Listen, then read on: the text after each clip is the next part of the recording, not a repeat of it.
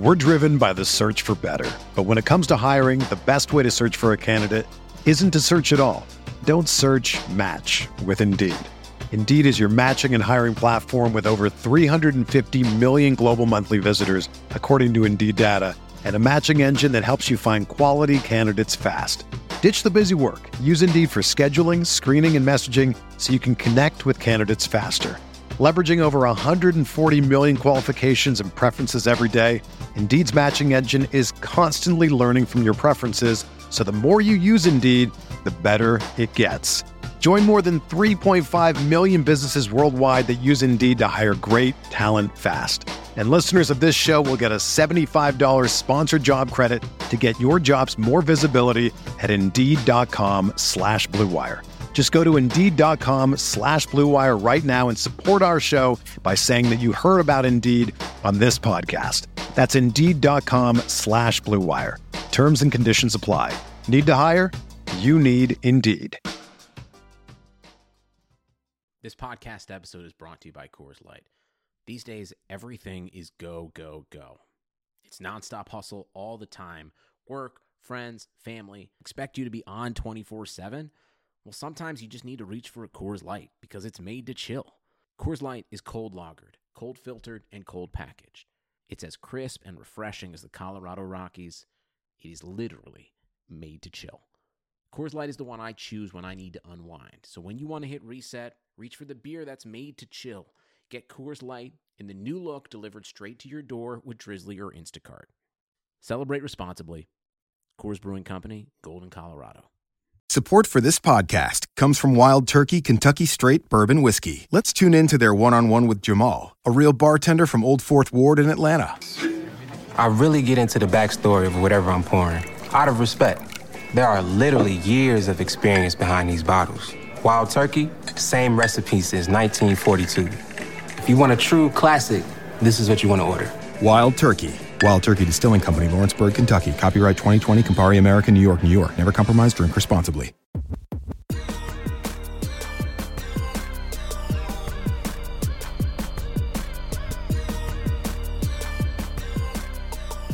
Hey everyone, welcome to the RotoWire Fantasy Football Podcast, the Friday DFS version. We are actually in November. Crazy enough, it seems like this football season is absolutely flying by. We are in week nine now. I am Scott Jenstad, joined today as usual by Andrew Laird. We are sponsored by Yahoo Fantasy Sports. We thank them for that sponsorship. Also, if you could please rate and review the podcast, that'd be fantastic. If you enjoy listening to us every week uh, or the other football podcast during the week, and if you could leave some uh, a bunch of stars, a nice review, that does go a long way towards helping the podcast, long way towards helping people find the podcast, which is uh, obviously uh, very important also.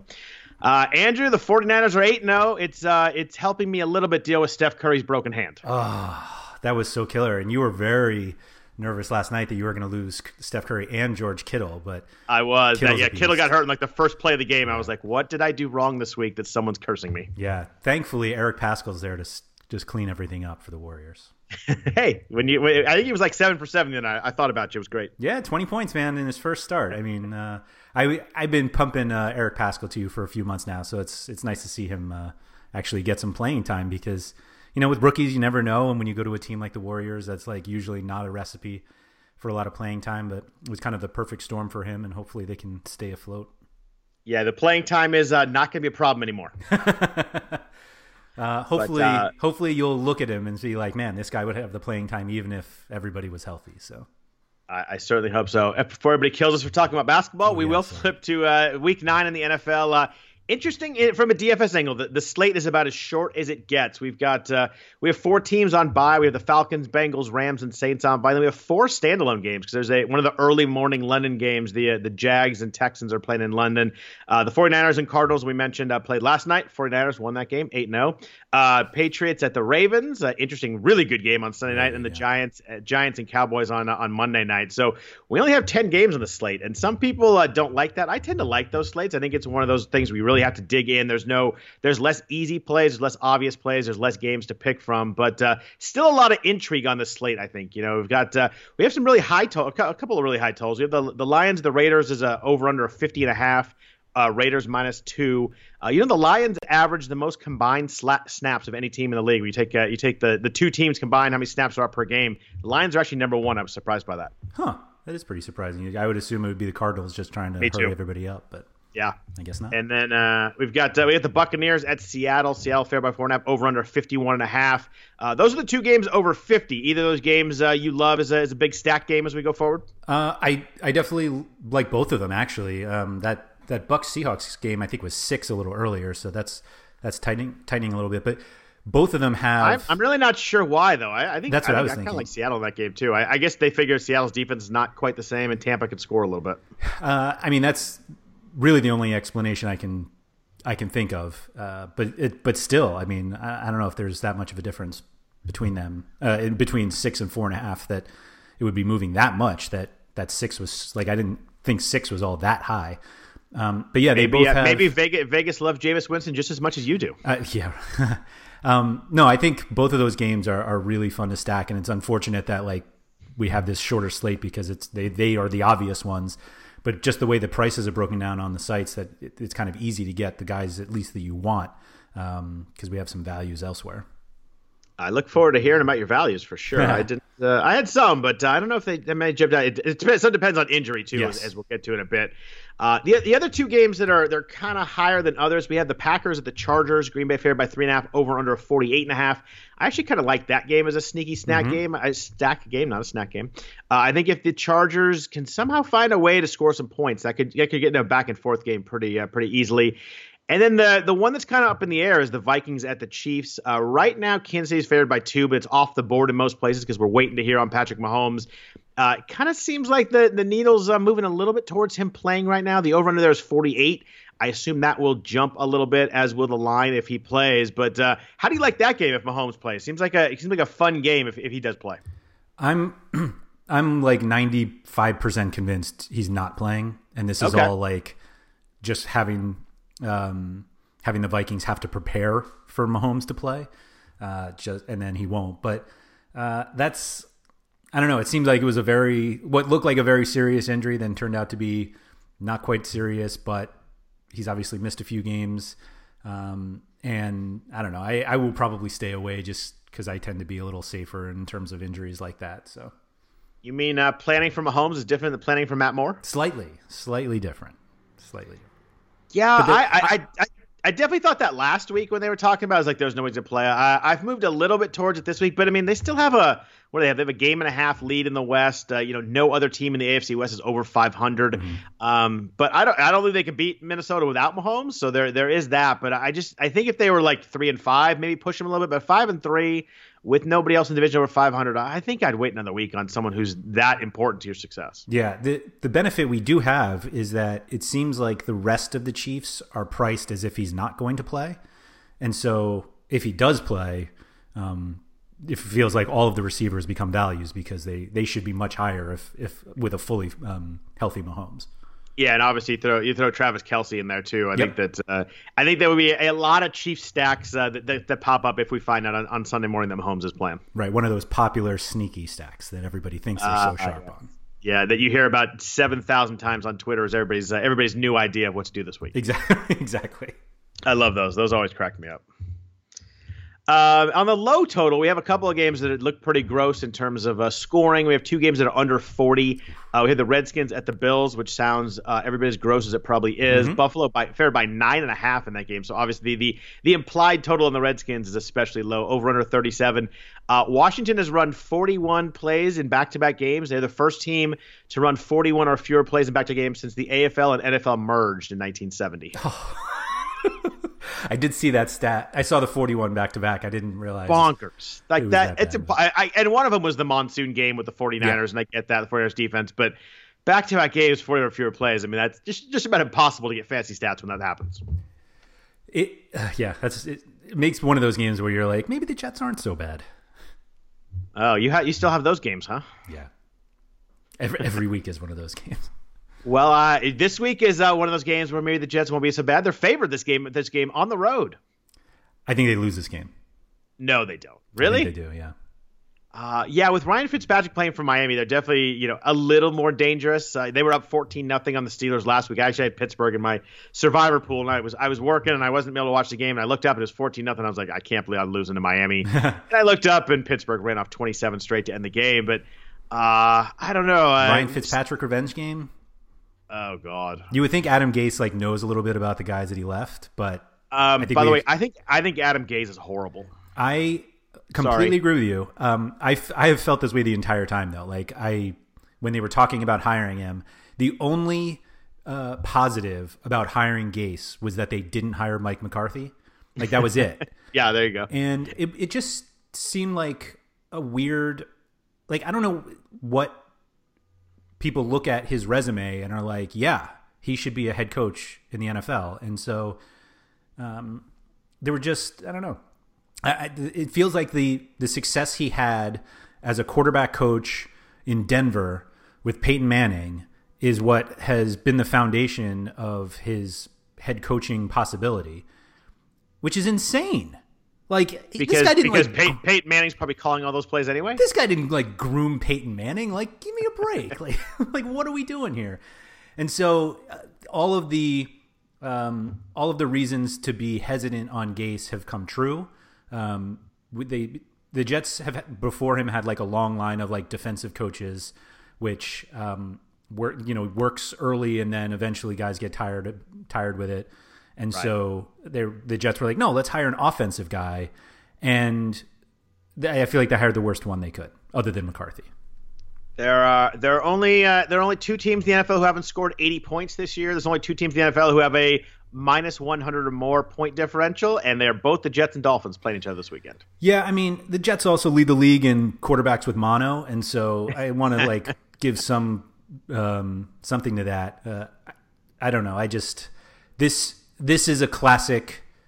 Uh, I don't even want to call it a letdown game for the Jets, but like this is a classic kind of game that they would lose. That um, being a three point favorite on the road is kind of insane for a team. Like that's more about how bad the Dolphins are, but like there are probably not many other teams that would be slow, like smaller favorites than the Jets at Miami.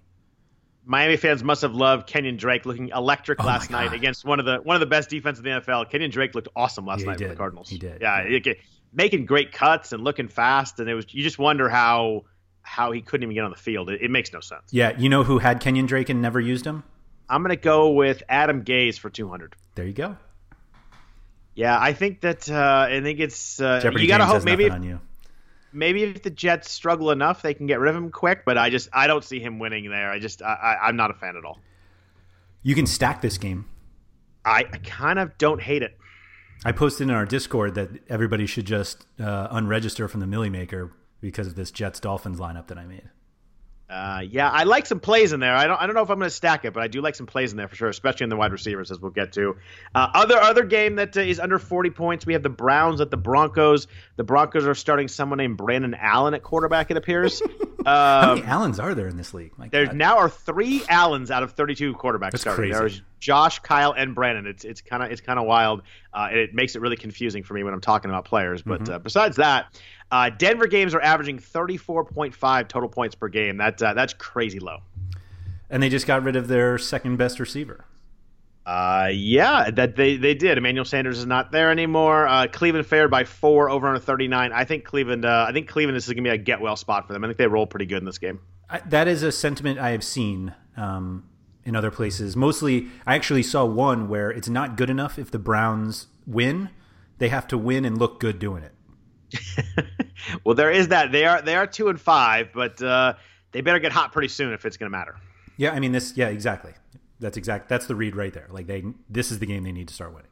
Yeah. Uh, so that's that's kind of the overall slate. We have a lot of games in the middle, but you know, with ten games on the slate, one of those games we're gonna find some a couple of games that are gonna you know bounce a little bit. I like Packers and Chargers for me that game. That I think that bounces in the fifties, uh, but hopefully we can find some other games in the middle who that, that do the same. Do you have anybody uh, before we get into positions? Any games that you uh, kind of in that middle range you think they're gonna bounce more than others? Uh. No, I think the the one you said was right. I, I just don't see like Colts Steelers and Bears Eagles like really going off just because um, the the Bears offense is just so inept at this point. Even if the the Eagles defense is pretty bad, and then it's just tough to like get really excited about Colts Steelers given the uh, the guys on the field. So I'll probably avoid those games at least for the players I'm paying up for. It's funny we, we mentioned Adam Gase. You mentioned the Bears. I think Matt Nagy might be uh, might be sneaky really bad too. Yeah, that's a good good observation. and and really grumpy all the time too. Really, really grumpy. Um, Yeah, he's just one of those grumpy, coaches who makes a decision. Like yeah, Yes, yeah, like he hasn't earned the condescension yet, which is uh, yeah. Like if you win six Super Bowls, Bill Belichick, you can probably be as condescending as you want. But Matt Nagy, uh, you haven't you have not earned that right yet. Yeah, that one was that last week or two weeks ago with the kneel down instead of running the ball, Yeah. and just like it's one of those people that like they make a decision and like that's it, and there's no Zero even percent chance of thought of doing anything else. I'm like, Right. well, that's not that's not a good way to look look at anything in life. right? anything, right? Yeah, let alone a football. Yeah. Yeah. Uh, so before we jump into uh, players and positions, uh, a note from our sponsor, Yahoo. The NFL season is in full swing at Yahoo Daily Fantasy Sports. There's a million reasons to enter the free Yahoo Cup on Daily Fantasy, and they're all dollars. That's right. Yahoo Cup is free to enter, and the perfect lineup will win you $1 million every week of the football season. It is as easy as entering the contest and picking your players. If you're over 18 and a United States citizen, there's no reason why you shouldn't take your shot. Yahoo Daily Fantasy Football has new contests every week with guaranteed cash prizes. Even if you don't score the perfect lineup, you can still walk away with the game with a little bit of cash. Choose Yahoo Daily Fantasy today. Get started now at yahoo.com slash daily fantasy. So I think running back, uh, you know, makes a lot of sense to talk about the first two guys. There's a very clear top tier at the running backs this week. We have Christian McCaffrey. Uh, we have our first guy who hit 10,000 on DraftKings. He's 9,700 on FanDuel. And then we have Dalvin Cook at Kansas City, the game we mentioned earlier, uh, 9,500 on DraftKings, 9,000 on FanDuel. How are you feeling about the uh, elite top tier this week? Um, I mean, uh, it seems when I was going through like all the positions, it was a week where it felt the opposite of last week. Where last week we were like, there's so many plays you could go this way, blah blah, and there were really not that many guys I want to play this week. Um, like when you go in uh, and you're you know filling out a dummy lineup, and you're like, all right, well, let me get the guys in that I want, Right. and like I don't even look at price or matchup with McCaffrey anymore. I just like put him in and be like, what can I do with McCaffrey? And then I'm like, oh, Dalvin Cook. All right, let me put both of them in and like see what happens. And I'm like, all right, who else do I want to play? And I pretty much like went through the entire player pool and didn't add anybody else. And I was like, all right, well, um, I, I don't think this is necessarily a week where you play both of them. I think you could, you can though. Um, I was gonna say, how how did did it work at all playing both of them? so the Do you have to go? You have to go like Derek Carr to get him in. um, we'll get to Derek Carr in a little bit. I Um, figured we would. Yeah. Uh, you don't have to play Derek Carr, but he sure is helpful. Uh, Okay. So I think it's one of those weeks where there aren't cheaper guys who like jump out. Uh, There's one, There's one. and we'll and he might not even it might not even work out. So uh, when you look at the you know we have this slower this um, smaller slate. Obviously, the player pool is smaller, so like that's part of the reason why we don't have like the so many guys that we want to play. But it just felt like everyone that we have been going to um, has some issues. Like Chris Carson's playing against this Bucks de- uh, defense that's been like awesome against the the run.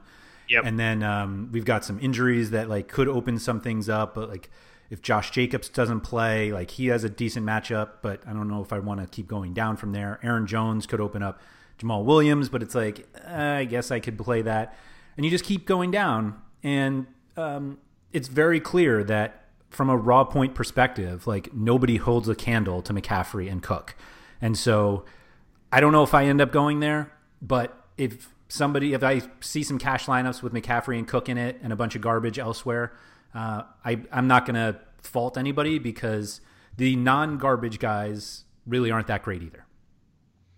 Yeah, that, that's a good point. I think um, I think I'm going to start a line of lineups with Dalvin Cook this week. I think I like him a little more than McCaffrey. Uh, Five hundred dollars less, and then facing this Chiefs D. I mean, Cook leads the NFL in runs of five yards or more, and the Chiefs D is allowing the most uh, percentage of runs of uh, five or more yards. At 44.3 percent of the carries allowed to go for five or more yards on them, which is a crazy number. Um, he's done really well in every good matchup. He has a couple of down games, but they were kind of like obvious matchups when you look at it. But 98 plus yards in six of eight games, four touchdowns last three weeks. Aaron Jones absolutely killed this Chiefs defense last week. Granted, a lot of that was in the in the pass game, but still they are primed to be lit up. And I, I think the key with Cook is that it's a nice game script for me, even if Mahomes plays. Like if Mahomes plays and it turns into a shootout, Dalvin Cook's gonna be involved in that. If Mahomes doesn't play and the Vikings get up, then you got to you know him running the ball in the second half is a good thing too. So I think he's kind of a I don't think the game script really worries me. I mean, it, maybe if they get way behind the Chiefs, but I don't think that's going to happen. Um, I love Dalvin Cook this week. You know, obviously he's priced as if everybody loves him, and, and that's not saying a ton. But if I had to pick between the two, I'm going I'm going Cook over McCaffrey this week. Wow. McCaffrey against the 49ers didn't show you that he's just like the best player in the NFL?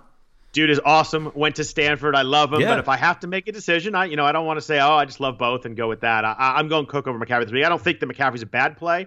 Um, you know, Tennessee's only, uh, only only has not allowed any running back to go over 85 yards this year, and the, the 82 was a fluky. Uh, Jordan Wilkins had like one big play, is five for 82. Uh, but McCaffrey's only had one bad game all year. Even though he had a low low yardage game against Tampa Bay, but he scored twice.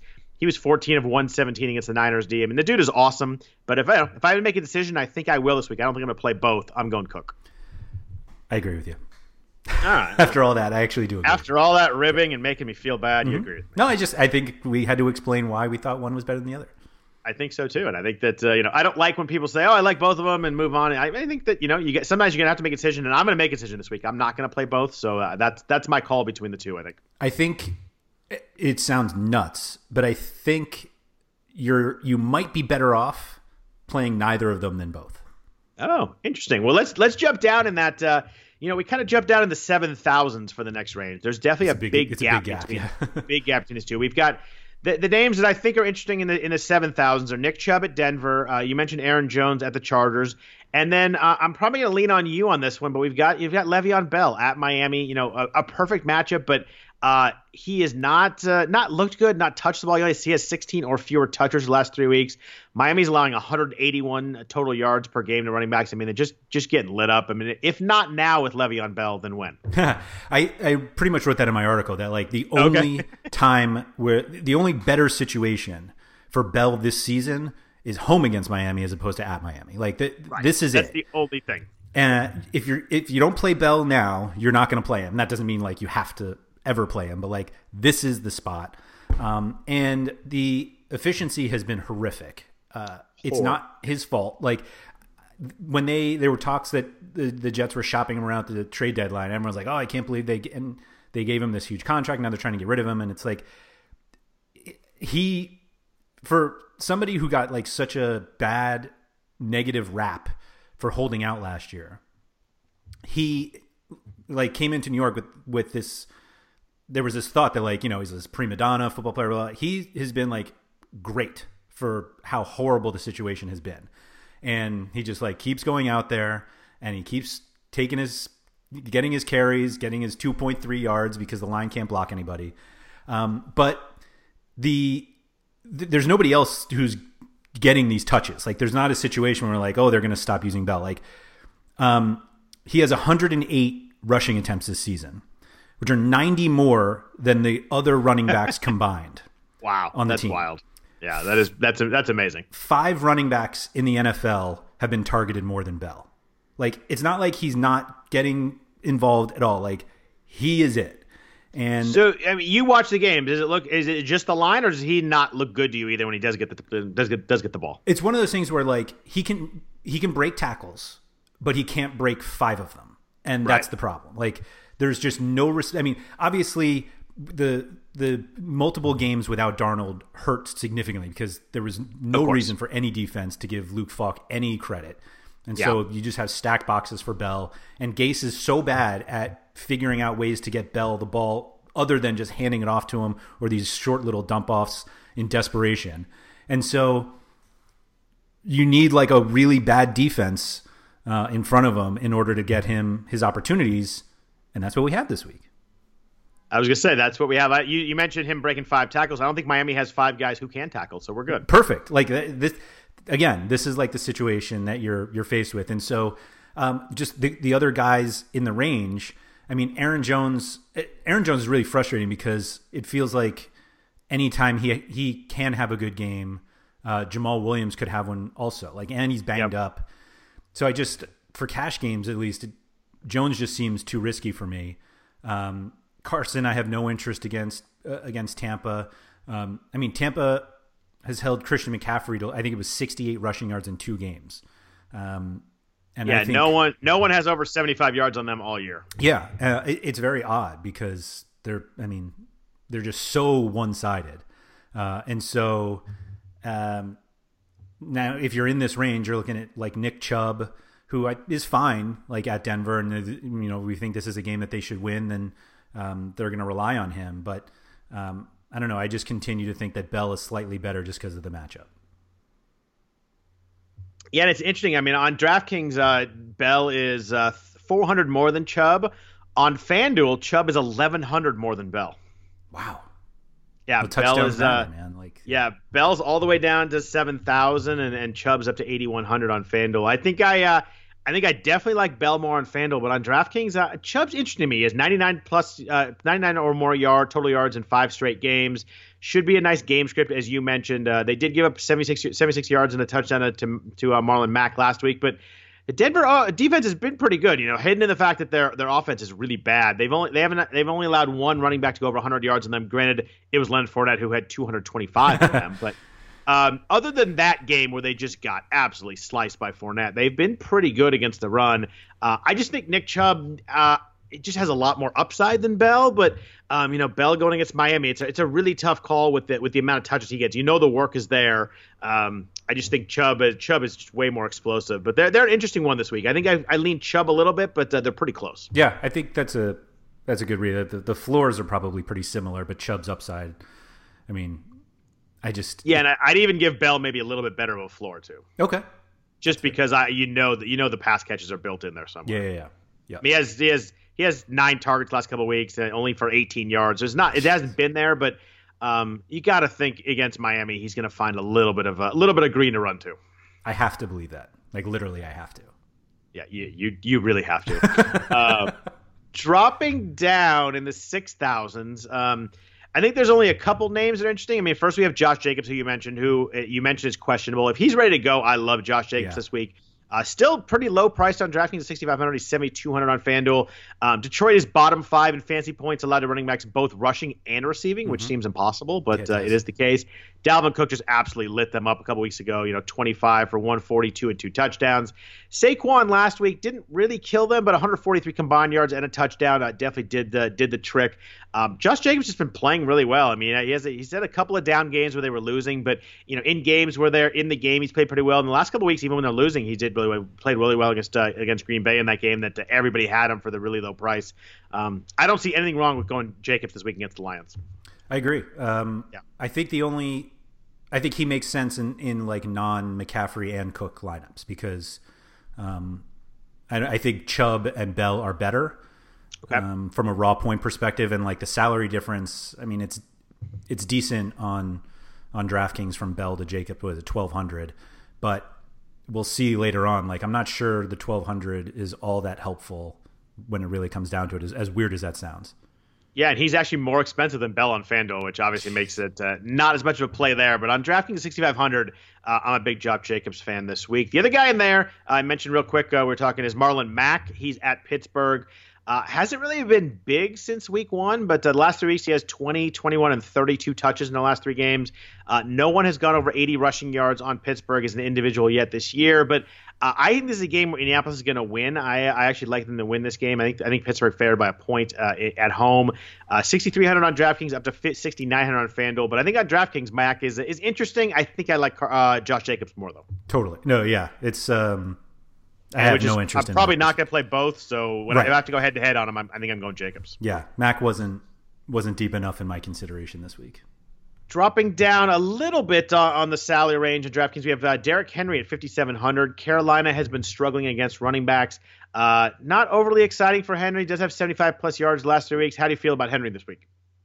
I was gonna say, you know, who hasn't been that exciting is Derrick Henry. Like, Yeah, it just Um, it never really is. Uh, except Right. he's having those those weird 99 yard runs, but otherwise they just been consistent and solid. And the, the Panthers have allowed seven rush TDs the last three weeks. The Niners just, I mean, Tevin Coleman absolutely destroyed them last week and caught a touchdown too, and had three on the ground.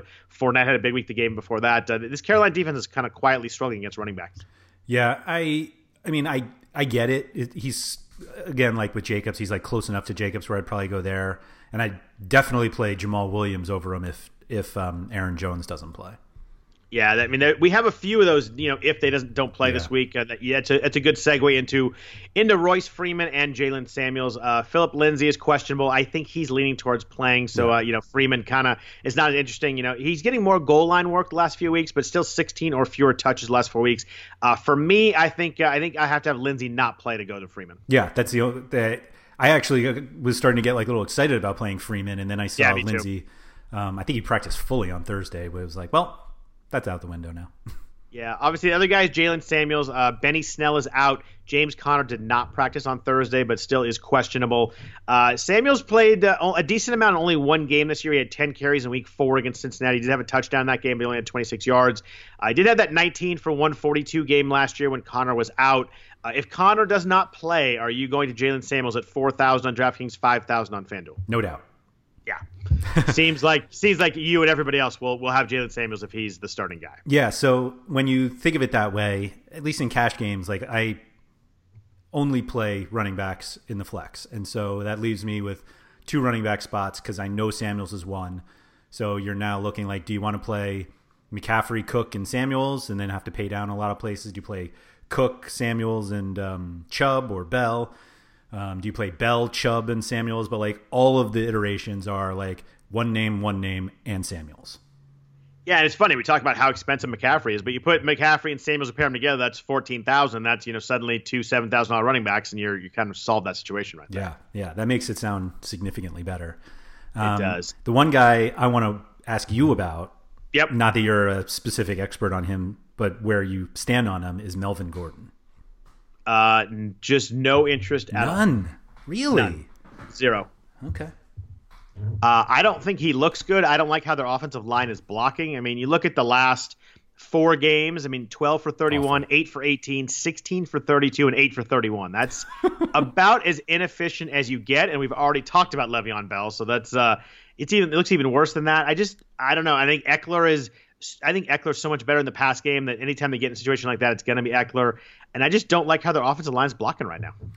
I've read, I feel the same way about Gordon, uh, but I've read like a number of things, people writing like this is why, or you know, this is like a it could be a Gordon week.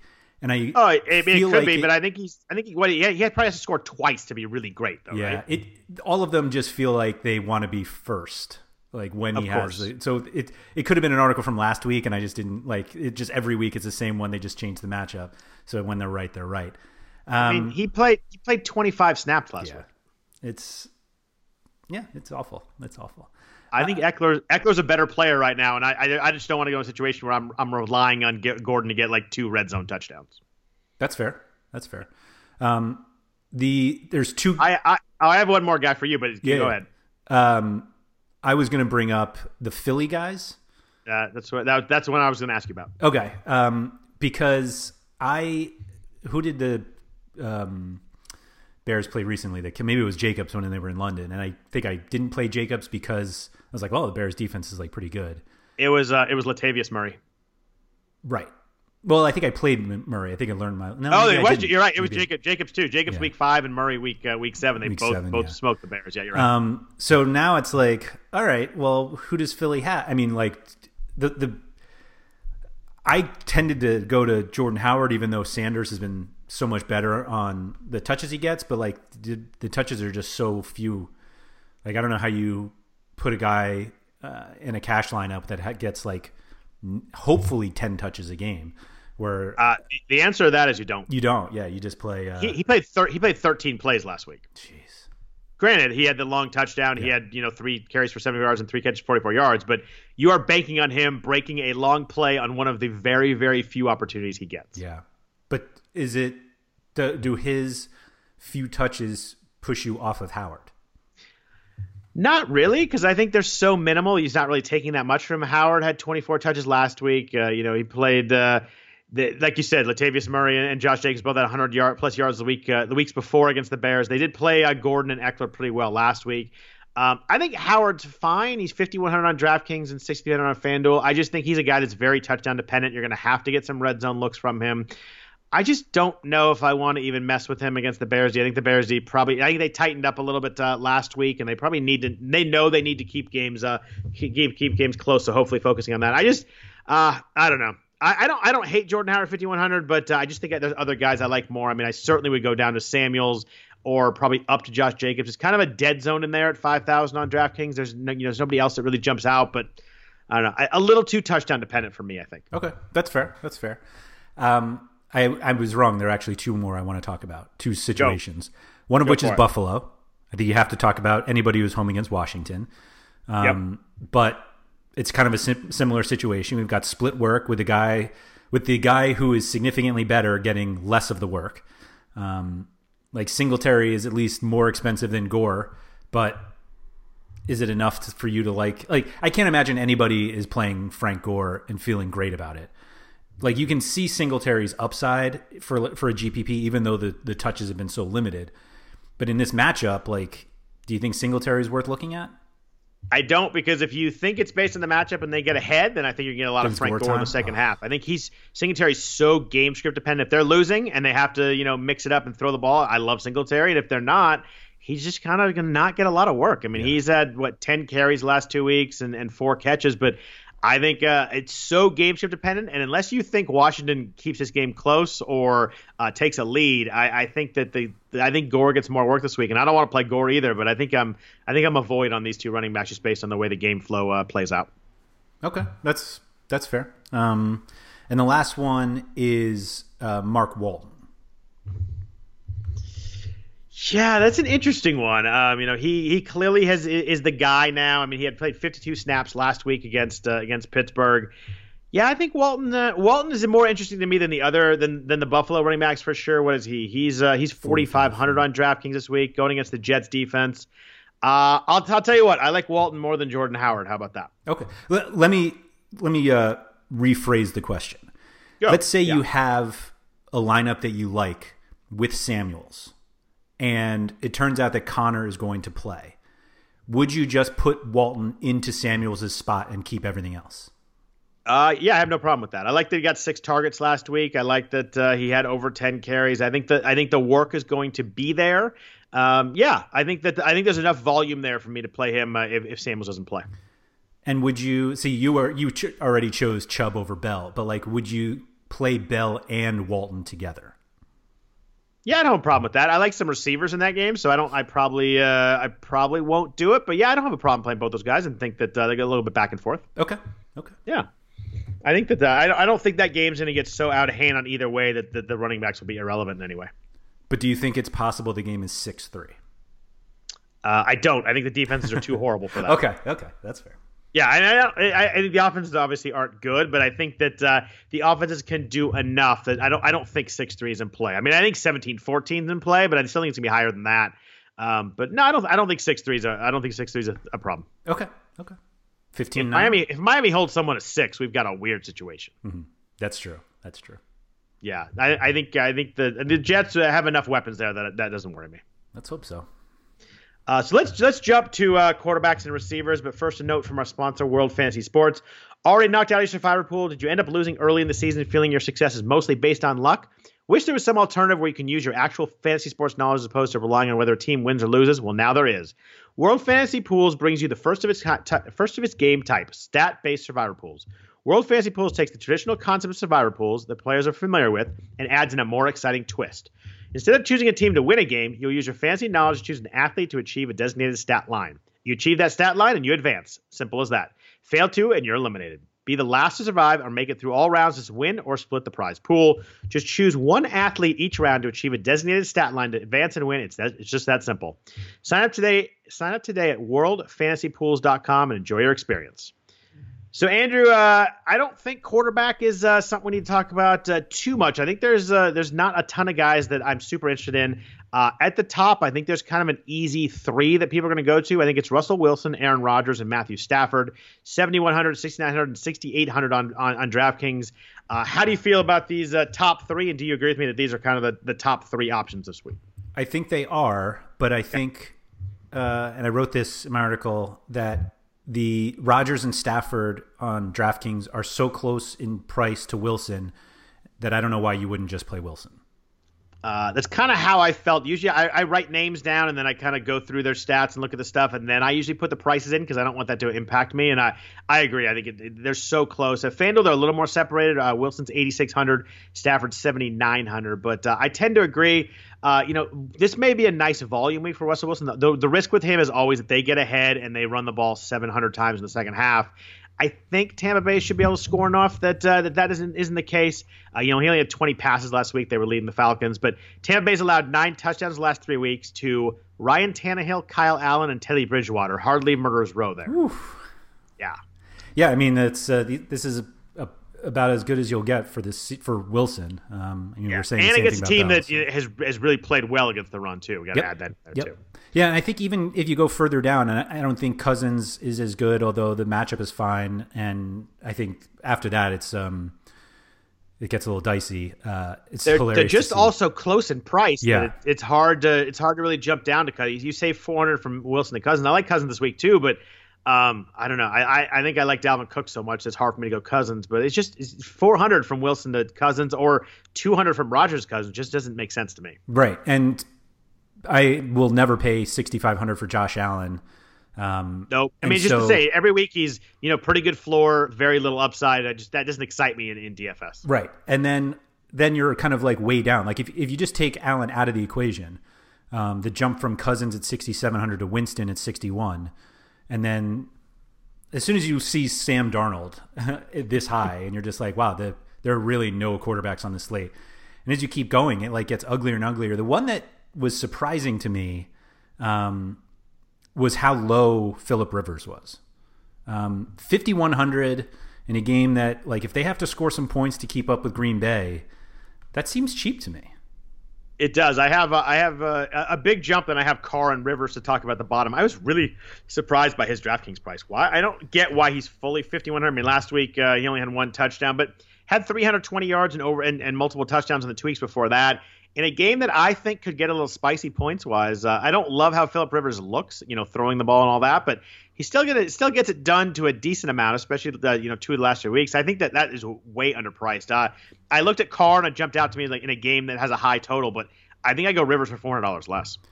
Carr's been really good recently. Um, The last last two weeks he's been very good. yeah. So, but so this Rivers situation, like it's probably going to be a Packers home game. Like the Uh, Chargers there's get no, there you could take probably out of that sentence. right, right. Uh, it'll be eighty five percent Packer fans. Right. And but you know, whatever. They're used to not really being a home team despite playing at home. But like if Right. you went into a week and you're like, so Rivers, you can have Rivers for less than Kyle Allen, Ryan Tannehill, Jacoby Brissett, Carson Wentz, Sam Darnold. And you if I was like, would you take that? You're like, of course. Like, who Yep. cares what the matchup is? Like, there's no way that he should be in this group. Hundred dollars more than Trubisky and uh, Mason Rudolph. Like, this is just insulting. Um, so I think Rivers could be like, I don't want to call him popular in cash because like, um, I think enough people will pay up for for Wilson, um, and I think Carr. I think the the argument for Carr, like all things being equal, names crossed out. I think you would go to Carr, but that's I mean Rivers is underpriced for what he can do. Yeah, I mean, way underpriced. I, I was really surprised by that number. I mean, Carr, you mentioned 5,500 on DraftKings, 7,300 on FanDuel. Uh, nice game script. Obviously, we talked about this Raiders, uh, this Raiders Lions game. Uh, Carr was pretty gross until the last couple weeks. He has gone 293 for two and 285 for three the last two weeks.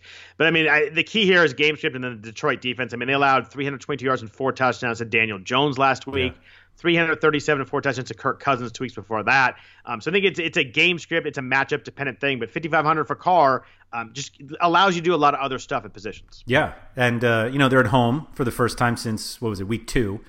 It is the Um, fir- they did not play at home in the whole month of October. Right. And so I don't know how much that really matters, but I'll convince myself it matters a bunch when I inevitably play Derek Carr in cash. If you uh, if you have ever sat in the black hole, uh, being there really matters because mostly you're just fearing for your life. Um, I have uh, I have sat there. My cousin used to have tickets like two rows behind the goalpost. Uh, genuinely afraid to do anything but say go Raiders. that's crazy. That's crazy. Yeah, it, like it actually is a scary environment if you're not rooting for the Raiders. I would not go in there with a opposing team's jersey, no matter how much I love an opposing team. and now they're going to Vegas. now they're going to Vegas. I was just there. The, the stadium looks pretty nice. It's almost done. Oh wow. I mean, not almost done, but it looks like I mean the Yeah, whole the the whole there, like yeah. circular thing is, is built. It it, look, it looks like it's uh, gonna be pretty nice, but uh, it'll be interesting. Yeah. Um, so yeah, so that's kind of the weird thing about it that um, you know I mostly play cash games and looking at the quarterbacks, it was like, all right, I I think Stafford and Rodgers are fine. I will. I think Wilson is worth the three hundred more, and then I skipped everyone down until Carr, and I think it really comes down to Carr or Wilson, which is not something I ever thought I'd be saying.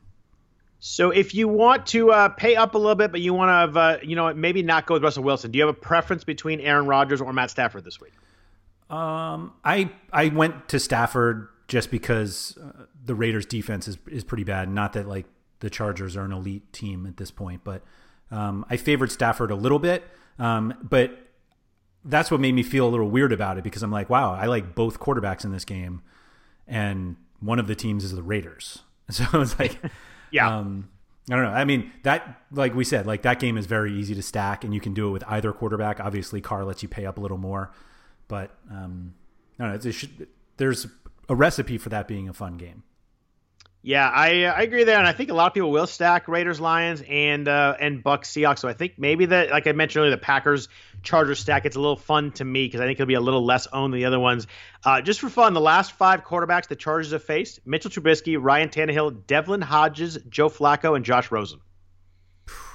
You think Aaron Rodgers is going to look a little bit different there back to them? Wow, that's yeah. Uh, yeah. And, and Rodgers get Davante Adams back. Yeah, I think he's going to play. Uh, Rodgers has caught fire last recently, ten touchdowns last three weeks, 280 plus yards in all three of those games. The last good quarterback the Chargers faced was uh, Week Three, Deshaun Watson. He went for 351 and three touchdowns. The only concern I have with Rodgers is, is, is, is can the Chargers score enough to keep them throwing the yeah. ball, and I think they can. Um, I think it makes a really fun stack. I think I'm going to have a couple lineups stack in this game. I think it'll be a little uh, a little more under the radar than the top two games on the slate. Mm-hmm. And similarly to this Detroit Oakland game that you have, like the quarterback, the price and the quarterbacks are so different. Yep. You can build like a decent number of, of differentiating lineups even mm-hmm. while stacking the same game. Exactly. So someone stack, someone could absolutely stack Chargers, Packers, like you said, and they go Rivers, and I go Rodgers, and it's it, you just look like a different looking stack. So right. it's uh, both those are fun games. Uh, let's jump down to the pass receivers in the in uh, in for these quarterbacks. Uh, starting at the top with with the with the Bucs Seahawks games, I think these are the, the, the, kind of three receivers that are super interesting here. We have Tyler Lockett, we have Chris Godwin, and we have Mike Evans. Uh, Lockett's 75 7500 on DraftKings, more than more than Godwin and Evans. Uh, Godwin and Evans are significantly more than than Lockett on FanDuel. They're 82 and 8100, where Lockett is 7500. Uh, how do you feel about the pass catchers in this game? You know, I, I highlight them because we have we're missing a lot of guys. You know, Julio's uh, not in the slate, DeAndre Hopkins is not in the slate, Michael Thomas is not in the slate. Um, so these three guys in this one game kind of are the top three guys, uh, at least when you look at kind of rankings each week. The blatant disrespect for DK Metcalf is astonishing. Uh, it is. He's way down there. It's weird. DK Metcalf. I meant from touchdowns. you. Oh no, I'll get there. I, just, I was just doing the I was just doing the expensive guys. Oh, okay. Because I was like, like there, there, are more than 3 I'm, guys in this game here. I am definitely getting DK Metcalf. I was just going with the with a top tier of pricing. So. Okay, okay, okay. Yeah, um, yeah, they're all great. Don't, uh, I don't want DK Metcalf mad at me in any way. that is um, a large human.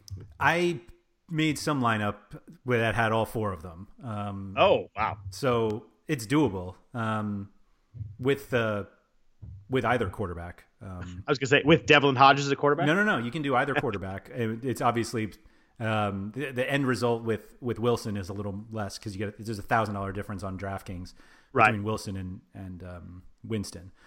But uh, I think I, I, just really struggle. I, have seen some stuff that this is going to be a Godwin week because Seattle's better. Um, defending um, wide receivers out wide as opposed to Godwin was more in the slot, and so um, that almost makes me feel like maybe I will stay with Evans because everybody thinks Godwin's going to be so much better this week. It's just super frustrating to like not see them both perform well in the same game. Like the cumulative yeah. stats are so good, and yet the stats together just aren't there. It, I mean, it, it, you would talk about passing trees and all that kind of stuff. This is like the most narrow passing tree I've seen in a long time. Godwin and Evans both are over 60 targets. No one on the Buccaneers has more than 25 targets otherwise. That's crazy. Um, and, that, and that's Dare. I'm not going to say his last name. He has 24, but uh, it's amazing to me that every single pass goes to one of these two guys. And yet we still don't have like this run of um, of good games of them doing yeah. it together.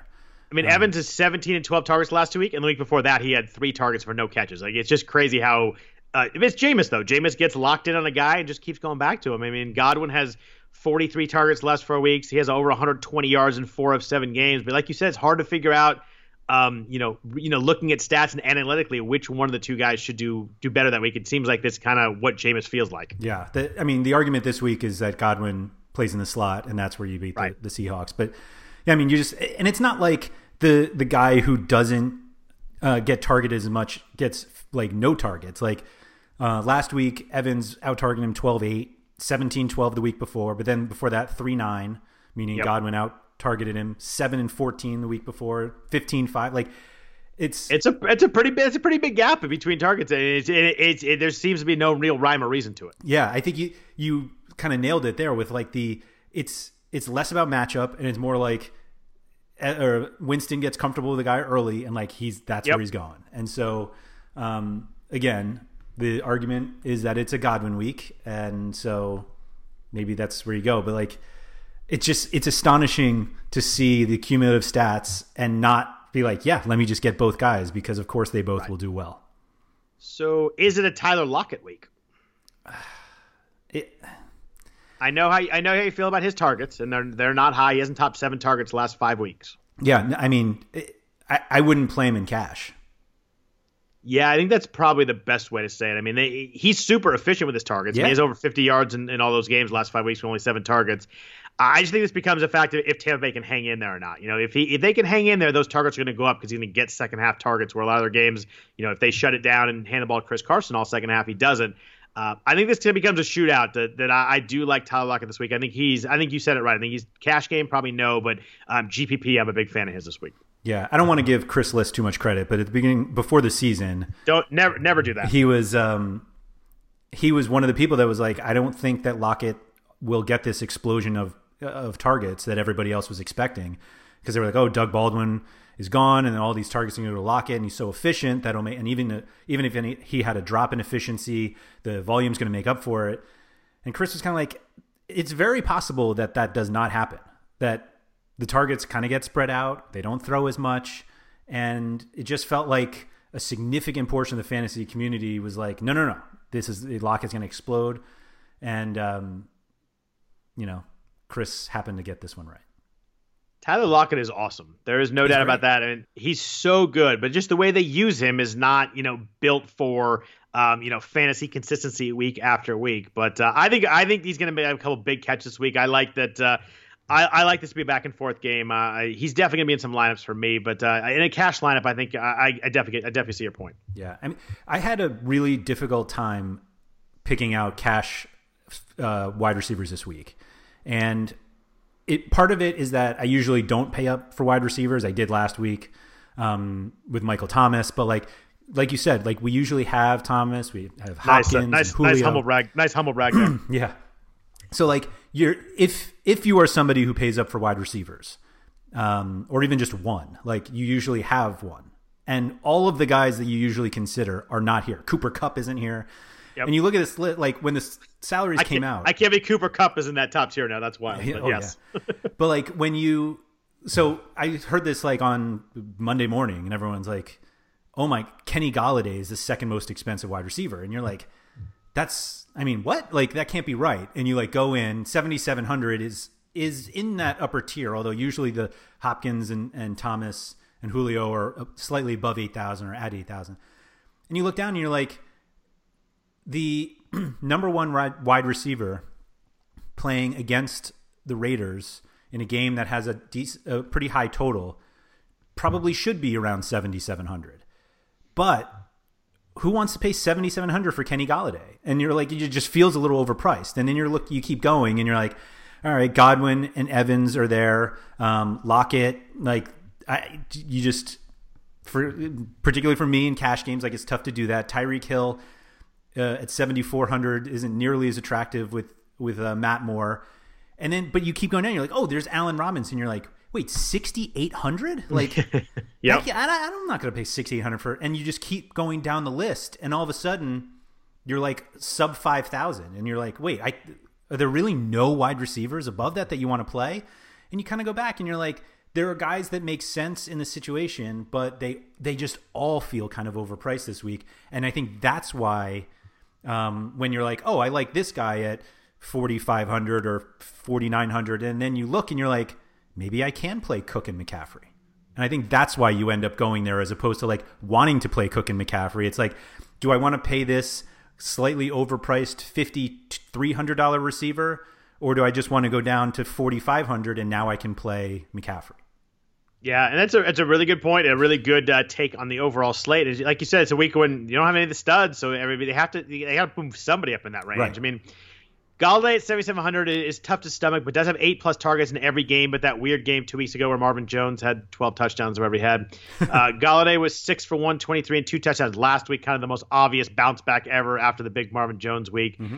Uh, last three weeks against Oakland, DeAndre Hopkins had 100 yards, Marquez Valdes-Scantling had 133, Allen Robinson had two touchdowns the week before that. So Oakland's obviously giving it up. Uh, I don't have a problem with Golladay. I mean, 7,700 does feel expensive, but it's just because there's nobody else there. But, you know, if I play Stafford, it's going to be with Golladay. I, I, like him more than Marvin Jones, at least. Oh, yeah, for sure. But and I think you kind of said it right there. You're like, I don't want to pay that for Golladay, but like on this slate, maybe you, you just do. And um, what about uh, what about either Vikings receiver? We talked about how we talked about how we like Dalvin Cook. We talked about Cousins a little bit.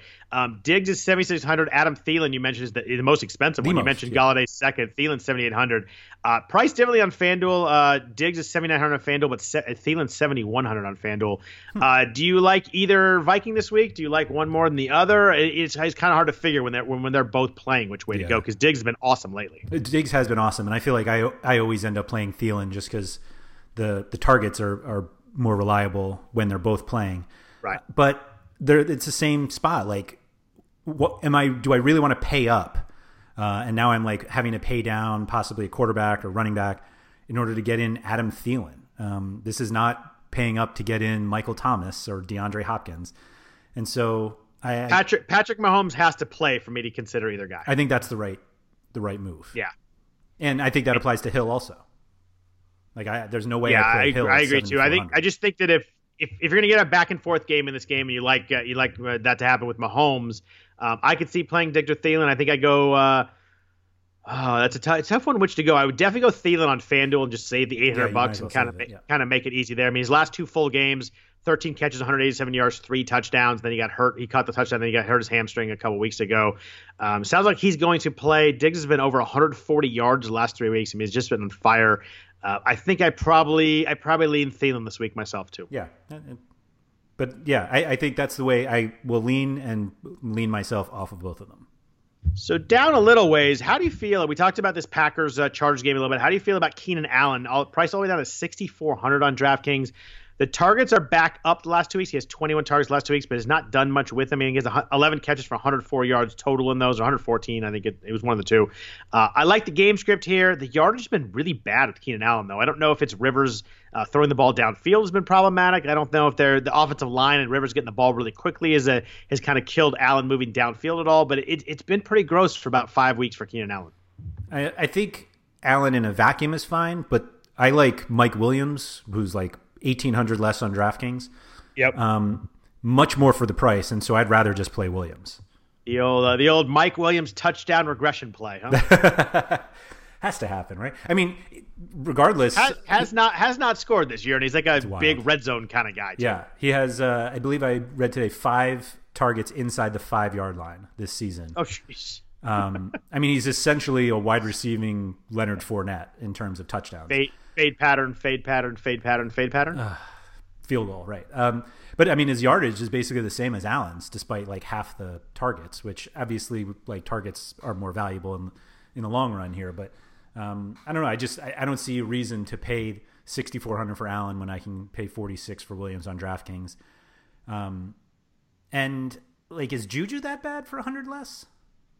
Am I like? Uh, I mean, that was last week was the first week where he really he first got first time he got nine targets in the game all year. I mean, the big problem with Juju is not you know how he's played, but really just volume. Yep.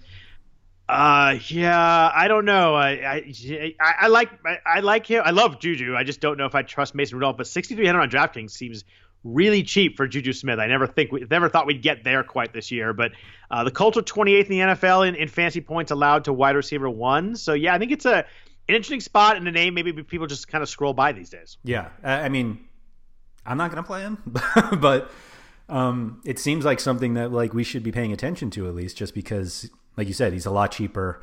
Uh, he, I mean, being 1500 less than Kenny Golladay or 1400 is seems like a big yeah. jump, but he's definitely on my list in a game script that I think they're going to be trailing in the game. So I, I do I do like the situation. Uh, I just you know do you trust Mason Rudolph to throw the no. ball? But uh, there is that. But Uh, yeah, I think Juju's uh, playable at 6,300. We mentioned Allen Robinson, 6,800, seven plus targets in all seven games.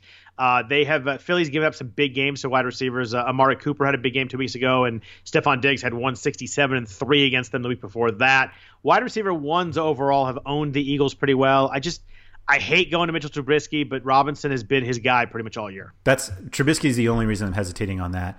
Uh, Robinson's also priced high enough where you're probably not playing Cook or McCaffrey if you have him. Um, it just I feel like everything just kind of cascades down. Um, right. Like if you don't want to play Robinson and you're like, all right, well, what about Allen? And you're like, well, if I, I don't really want to play Allen, so you keep scrolling down, and you have like Courtland Sutton, who is really the only guy left. But again, we have another Allen throwing uh, passes to him.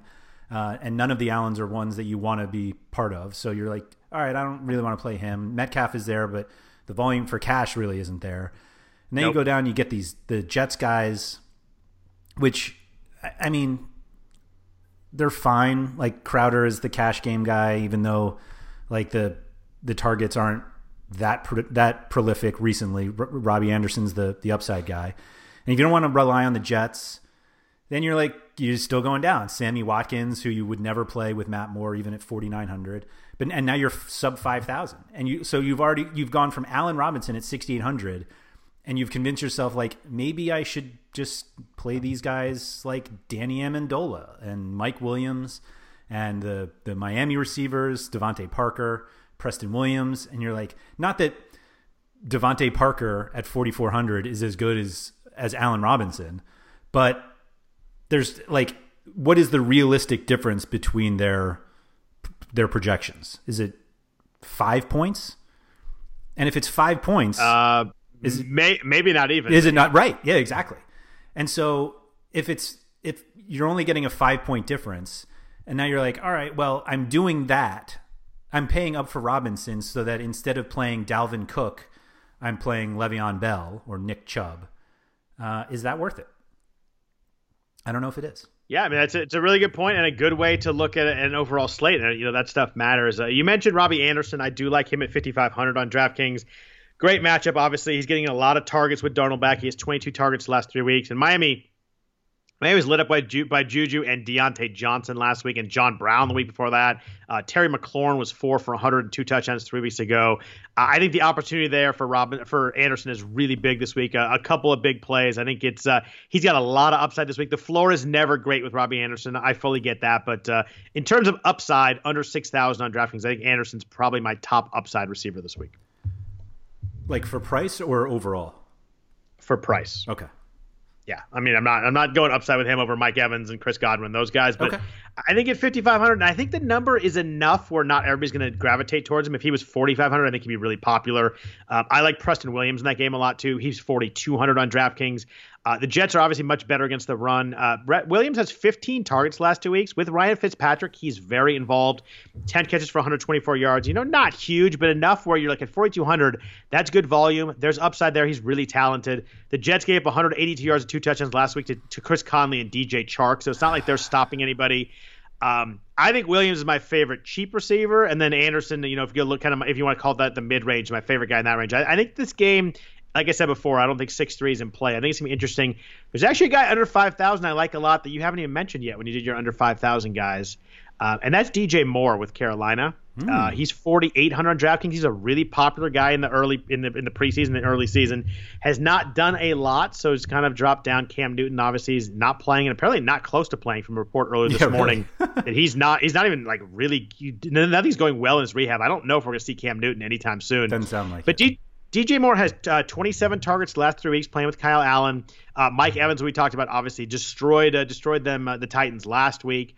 Uh, that was the first guy over 100 yards on them. I get that, but uh, he did he did show something there. DJ Moore only has one touchdown on year. I just kind of feel like a, like a big game is coming for him. I feel like that some touchdown regression's coming. I just think DJ Moore is good, and if I can get someone that's good, who I genuinely think is good, under 5,000 on DraftKings uh, becomes very interesting to me very quickly. He's 5,400 on FanDuel. I like him there too. Uh, I think everybody's going to scroll by DJ Moore this week, and I don't think people a lot of people are going to play him. I like him a lot this week. The the targets aren't that much higher than Curtis Samuel though. They aren't. Uh, mm. I, I, think, and I think Samuel's fine if you're a, a Samuel guy. I just think DJ Moore is. Uh, I like DJ Moore more as a player. Okay. Um, I just think he's really good. And whenever I get in a situation where I think someone's really good and they've kind of dropped down, dropped down, dropped down, I really like to jump on them. Under 5,000 for a player that I, I think is a really good player is just something I tend to do. Okay, that's fair. So you like him more than like Amendola? I know nobody ever like gets it. like really excited about Amendola, but but uh, 105 and 95 yards last yeah. two weeks, 11 and eight targets last two weeks. Uh, I like DJ Moore uh, more this week. Uh, sorry, more more. Uh, but uh, I, I, wouldn't begrudge him from going back to Amendola. He's just been a little up and down. And the last two weeks have been good. And then you know week one was great, and then nothing for a while. Yeah. I would go DJ Moore just based on I think he's a way better player with a lot more upside. Okay, that's fair. I see it. Uh, and then Mike Williams, you mentioned, was my other guy in this range. You kind of already hit on him. Hasn't scored the touchdown all year. Does have 12 targets last couple weeks, seven catches for 116 yards. I just like this as a game script game. I think this game is going to get back and forth. I think the Chargers are going to have to score to stick with Green Bay. And I, I think Mike Williams is going to have to. You mentioned the red zone targets. It's going to, it's going to have to break through at some point here.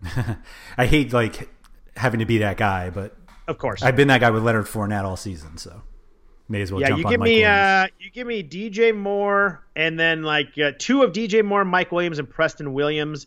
Then with a little Robbie Anderson in there, and then pay up for one guy is probably where I'm going to end up in my one my my wide receivers this week. But and and that's kind of the cash like a cash build right there with like if you do more Williams and or you do both Williamses or Parker instead if you go that way. But like right if you so when you have those guys. Um, and now you're like, oh, I can play Cook and Bell or uh, Chubb and McCaffrey. Um, like, wouldn't you rather that than instead of playing now? You're instead of those two, now you're playing like Chubb and Bell and Keenan Allen or Allen Robinson. Like, I just don't see the. I feel like you're losing out on floor so much um, by completely skipping Cook or McCaffrey. Um, to get just Bell and Chubb, who are fine, but they're yeah. not cooking. If, you, if you're asking if I like Cook and DJ Moore more than uh, Bell and Keenan Allen, absolutely. Right there, you go. Yeah, there you go. Yeah, that's. Uh, I think when you go two v two in that situation, I like I like both Williams and DJ Moore enough that, and I like the running back so much at the top that I, if I pair those guys together, it's uh, it's a pretty easy two for two for me. Yeah. Yeah. Um, so let's jump down to tight ends and defense real quick. I've actually got to jump here, but uh, first a note from our sponsor, Stash. Your fantasy winnings are going to need a game plan. Put them to work on Stash, and you'll get an extra $5 to start investing. Over 3 million Americans invest, bank, and save with Stash, all in one easy to use app. On Stash, you can buy pieces of stocks and funds for just $5 at a time. And unlike some other micro investing apps, you get to build your own portfolio. Your stash also includes access to a smarter, simpler bank account that actually works with your investment account and can help you save and spend smarter. Want to build for a better financial future? Stash also offers retirement accounts and investing accounts for kids. Stash can even help teach you how to save and invest confidently with simple guides, articles, challenges, and personalized guidance. Stash is the financial home for all your money needs, and they'll even give you a $5 to invest if you join today.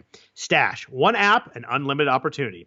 Investment advisory services offered by Stash Investments LLC, an SEC registered investment advisor. Debit account services provided by Green Dot Bank, member FDIC.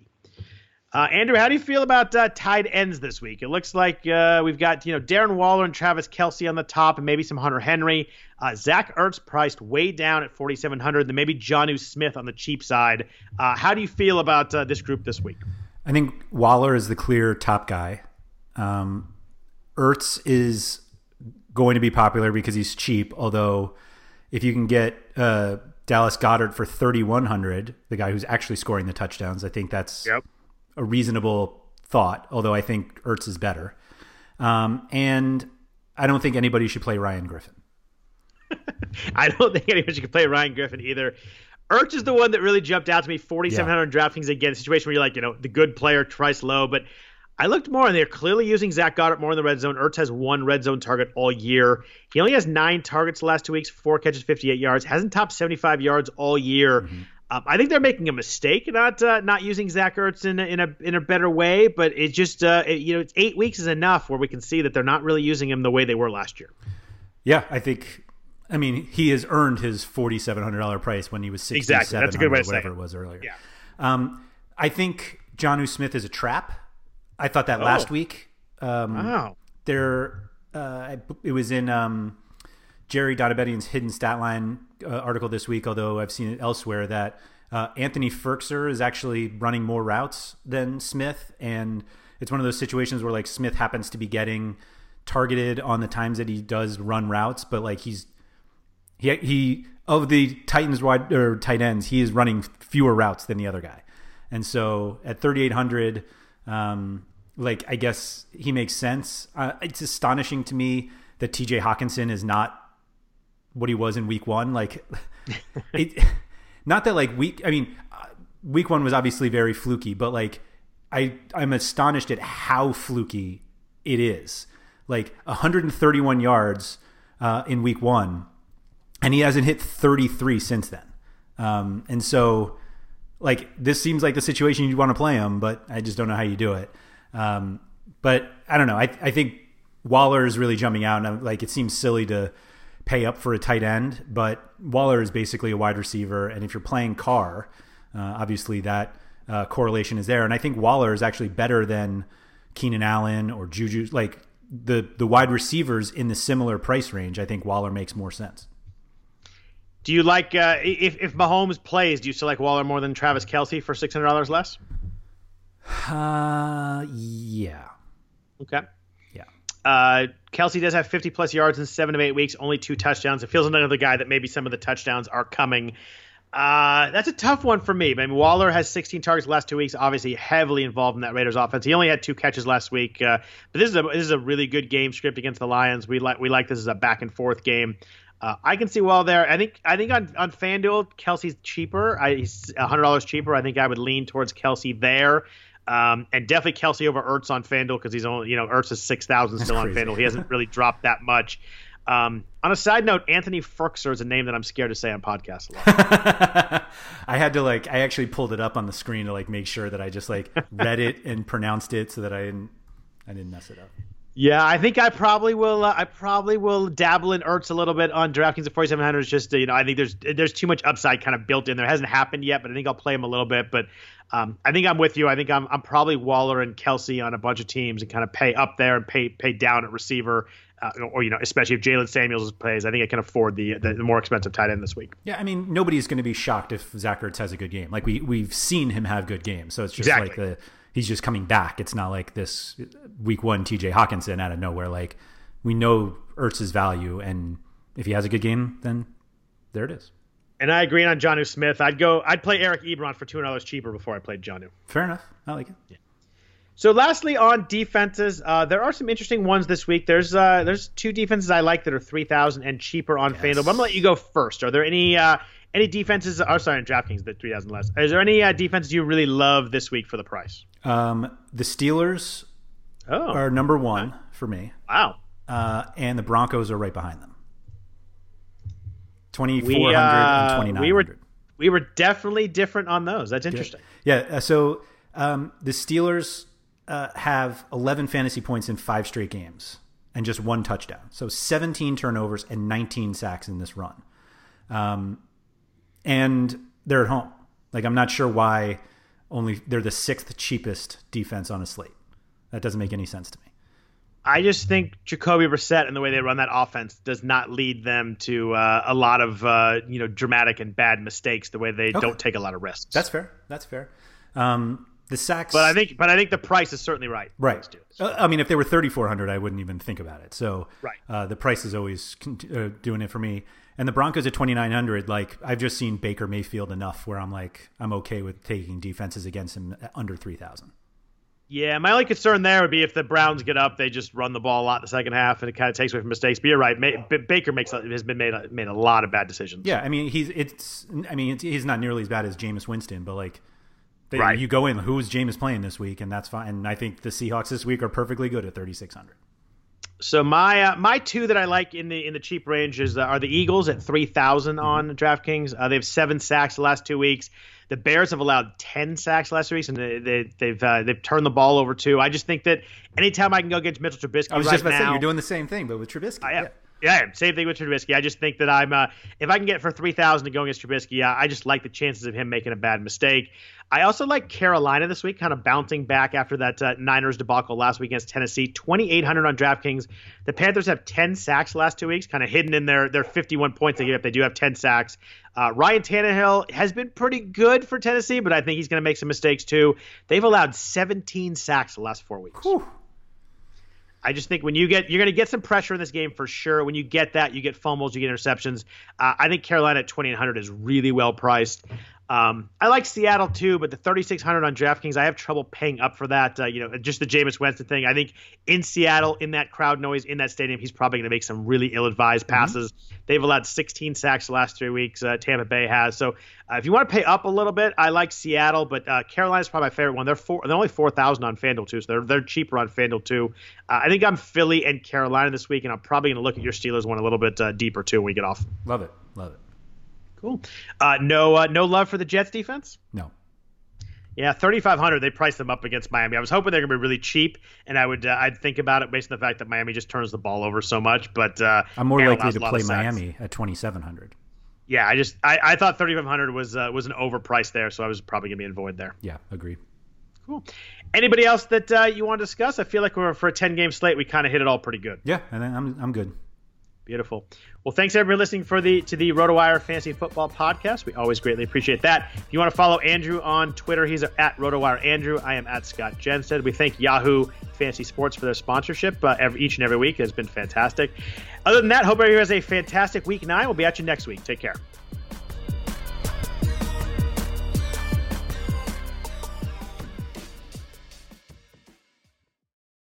It's happening daily we're being conned by the institutions we used to trust. The mainstream media is distracting us with meaningless headlines instead of focusing on the harsh realities facing American families. Time is short before something big happens, and that's why so many folks are preparing. They're becoming self reliant by investing in emergency food storage from My Patriot Supply. Go to mypatriotsupply.com and secure four week emergency food kits for each member of your family. Each kit contains tasty breakfasts, lunches, and dinners, averaging over 2,000 calories per day. Save $50 on each four week food kit you purchase. Plus, get free shipping on Ready Hour four week emergency food kits. You're not ready if it's not Ready Hour foods. At My Patriot Supply, you can also get solar power generators, water filtration units, heirloom seeds, and survival gear. Order by 3 p.m., and your unmarked boxes ship the same day. Shop MyPatriotSupply.com today mypatriotsupply.com.